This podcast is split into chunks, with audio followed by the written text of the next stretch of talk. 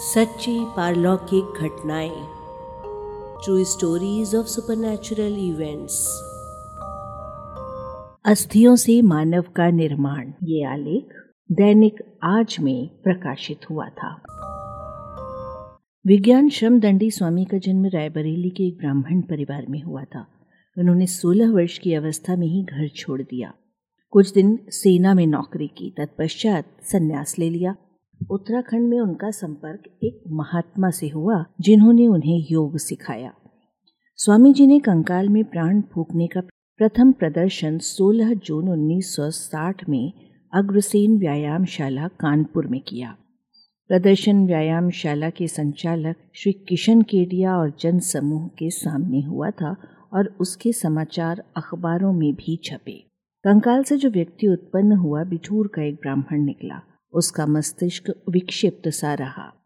स्वामी जी के विचार से इसका कारण नरक की यातनाएँ थीं। फिर उस व्यक्ति का क्या हुआ, यह स्वामी जी ने नहीं बताया। दूसरा प्रदर्शन भी कानपुर में ही विशिष्ट अधिकारियों और डॉक्टर की उपस्थिति में किया गया। केडिया जी की इच्छा थी कि उनका एक दामाद जो जयपुर में उन्हीं दिनों मरा था, उसके कंकाल में प्राण प्रतिष्ठा की जाए। किंतु उसके फूल बहुत कम प्राप्त हुए। अतः स्वामी जी को संदेह था कि उन्हें सफलता मिलेगी या नहीं। अतः उन्होंने एक दूसरा कंकाल भी मंगवा कर रख लिया था। यदि ऐसा हुआ कि पूरा शरीर न बन पाया और आत्मा आ गई तो वो कठिनाई में पड़ जाएँगे। ऐसी स्थिति में वो दूसरे कंकाल में प्राण प्रतिष्ठा कर देंगे। ऐसा हुआ भी।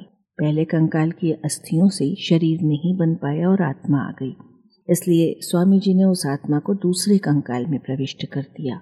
फल ये हुआ कि इस नए जीव की स्मृतियाँ तो केडिया जी के दामाद की थी किंतु शरीर दूसरा था। वो व्यक्ति बहुत लंबे समय तक स्वामी जी के गुरु के पास विद्यमान था। मिर्जापुर से लगभग 32 किलोमीटर दूर नौगांव नाम का एक ग्राम है। गंगा के एक और नौगांव है, दूसरी ओर गोपीचंद थाना है, जिसमें एक गाँव बरहिनपुर है। स्वामी जी का तीसरा प्रदर्शन इसी गाँव में हुआ था, जिसे गोपीचंद के थानेदार और सैकड़ों अन्य लोगों ने देखा था। स्वामी जी नौगांव के शिव दुलारे पाठक के यहाँ आते जाते थे। एक बार वो सदैव की भांति आए और सत्संग आरंभ किया।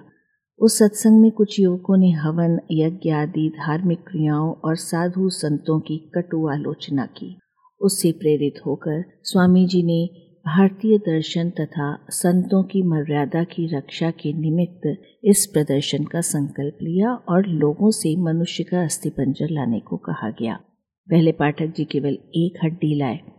स्वामी जी ने उसे अस्वीकार कर दिया। तब रामपुर मुर्दा घाट से एक दूसरा मानव कंकाल लाया गया। स्वामी जी ने उसे स्नान करा के एक दिन रखा और फिर बताया कि यह तो किसी महिला का अस्थि जाल है। इसमें प्राण प्रतिष्ठा करके मैं उसे कहाँ ले जाऊँगा? अतः दूसरे कंकाल की खोज आरंभ हुई।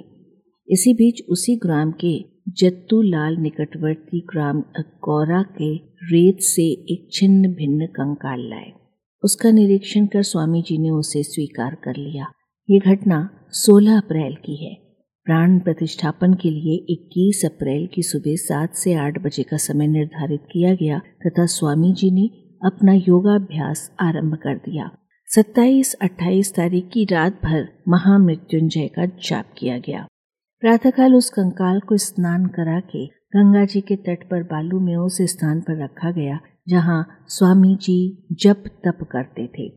स्वामी जी ने छिन्न भिन्न हड्डियों को यथा स्थान लगाया और उसे एक कपड़े से ढक दिया। बाद में उस स्थान को चारों ओर से एक मोटे कपड़े की कनात से घेर दिया।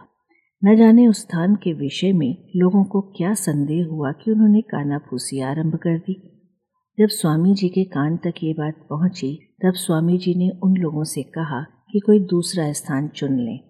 कंकाल को उन लोगों की पसंद के अनुसार दूसरे स्थान पर ले जाया गया और उसे भी ढककर उसी प्रकार घेर दिया गया। घेरे के भीतर स्वामी जी ने पंद्रह बीस मिनट तक कोई क्रिया की। एक नींबू काटकर अस्थियों पर चढ़ाया। इसी बीच हड्डियों के टूटने की आवाज़ आई।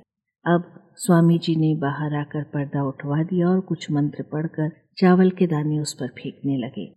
धीरे धीरे कंकाल में स्पंदन आरंभ हुआ। फिर वास चलने लगा तथा कंकाल मनुष्य बनकर उठ खड़ा हुआ। उसे संतरा खिलाया गया।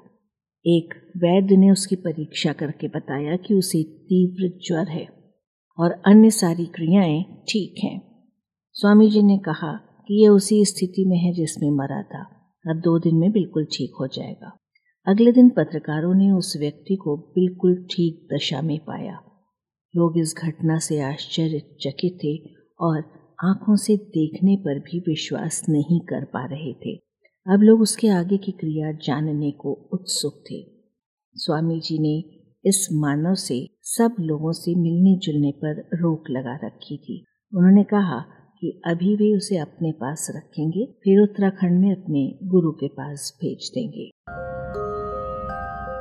डॉक्टर ब्रजमोहन लिखित व संग्रहित पुस्तक, भटकती आत्माएँ का ऑडियो रूपांतरण। वाचक स्वर संज्ञा टंडन, प्रस्तुति अर्पा रेडियो डॉट कॉम।